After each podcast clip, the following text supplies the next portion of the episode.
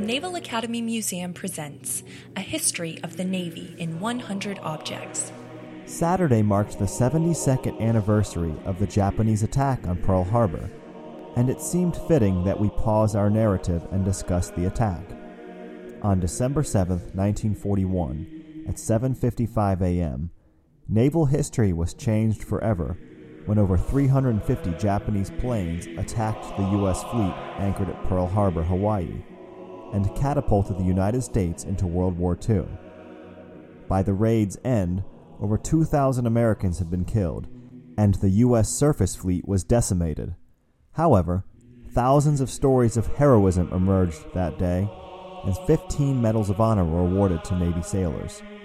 Our object today is one of those medals, awarded to then Commander Cassin Young. Today, to learn about the attack, we feature a short documentary produced by the Naval History and Heritage Command, and then we close with Dr. Scott Harmon, retired director of the Naval Academy Museum, to learn a little bit more about Cassin Young and his heroism at Pearl Harbor.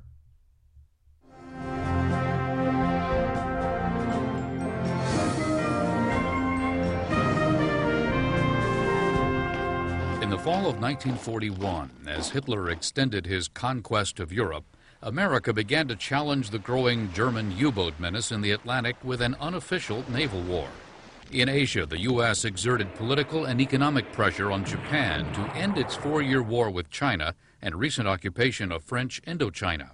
Receiving no acceptable Japanese response, the U.S., on November 26th, issued an ultimatum to Japanese leaders to cease hostilities and withdraw their forces or face continued economic sanctions. Japan's leaders decided to fight instead. Admiral Yamamoto, commander of the Japanese fleet, had serious misgivings. Because of America's industrial superiority, Japan would have to win the war very quickly. Because of those misgivings, he insisted on opening the war with a crippling attack on the U.S. Pacific Fleet at Pearl Harbor, Hawaii. A strike force of six carriers under command of Admiral Nagumo moved east across the Pacific toward Hawaii. Based on decoded Japanese diplomatic message traffic, the Navy issued a war warning to all commands on November 27. It was the latest in a series of alerts. In the afternoon of December 6th, Admiral Nagumo, commander of the Japanese strike force, received an intelligence report about Pearl Harbor. The American battleships were present, but the fleet's aircraft carriers were at sea. Although disappointed at the carrier's absence, Nagumo's orders were clear. He must still attack and destroy whatever battleships and combat aircraft that were at Pearl Harbor.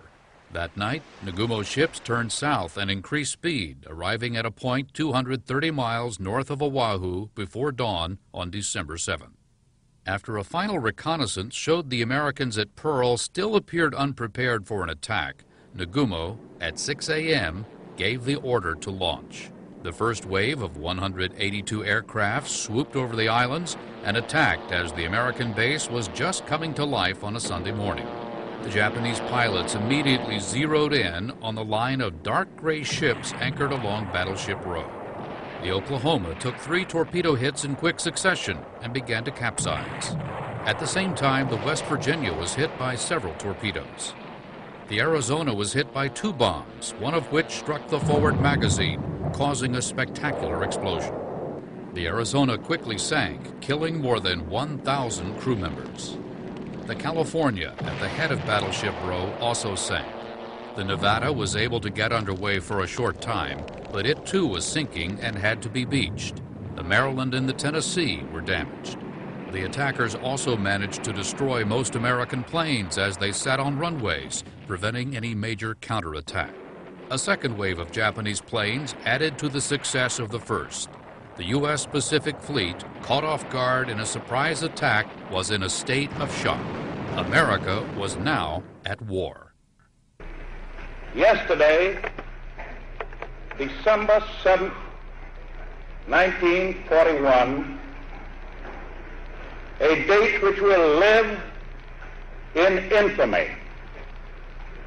The United States of America was suddenly and deliberately attacked by naval and air forces of the Empire of Japan.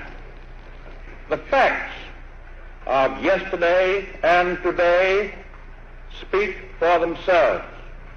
We will gain the inevitable triumph, so help us God. While the devastation at Pearl Harbor was significant, it was far from complete.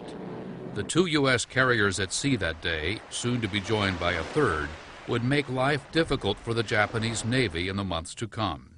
And Yamamoto's fears proved correct. The attack had indeed aroused the American public, who rallied to the war effort with new determination and who vowed to remember Pearl Harbor.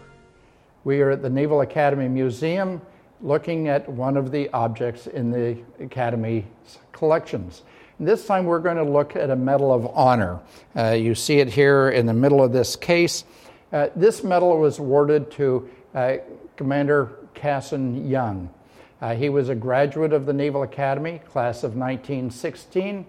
Uh, he did not graduate very high in his class, uh, but on December 7th, 1941, he was a commanding officer of the repair ship USS Vestal.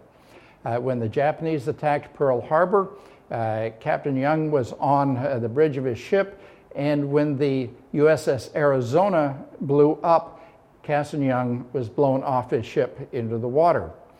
He managed to swim back to his ship uh, in time to keep the crew from abandoning. The ship was in sinking condition, and uh, he countermanded the order to uh, abandon ship, uh, got his ship underway, and was able to beach it, run it aground uh, nearby, so as to keep the harbor uh, clear of sunken ships. For this action, returning to a ship, getting it underway while under attack, uh, he was awarded the Congressional Medal of Honor. Cassin Young would later, in 1942, uh, be given command of the heavy cruiser USS San Francisco. He had been aboard one week when the San Francisco uh, was involved in the action which is called the Cruiser Night Action of the Naval Battle of Guadalcanal. In that action, uh, the San Francisco was hit by enemy fire, and Captain Cassin Young was killed only a week after taking command. Uh, the cruiser night action was one of the most uh, heavily, uh, vigorously fought battles of the, the war. It would be followed two nights later when U.S. Navy battleships got involved in the action. All in all, the battles for Guadalcanal were a long fought and the most naval surface oriented actions of the war. Uh, in this case, also, we have a small piece from the USS Arizona itself. You can just see a small piece of the deck uh, decking here, uh, and Cat Arizona will be another subject of one of our talks. Thank you very much. We hope that you will be able to come to the museum and see these wonderful artifacts for yourself.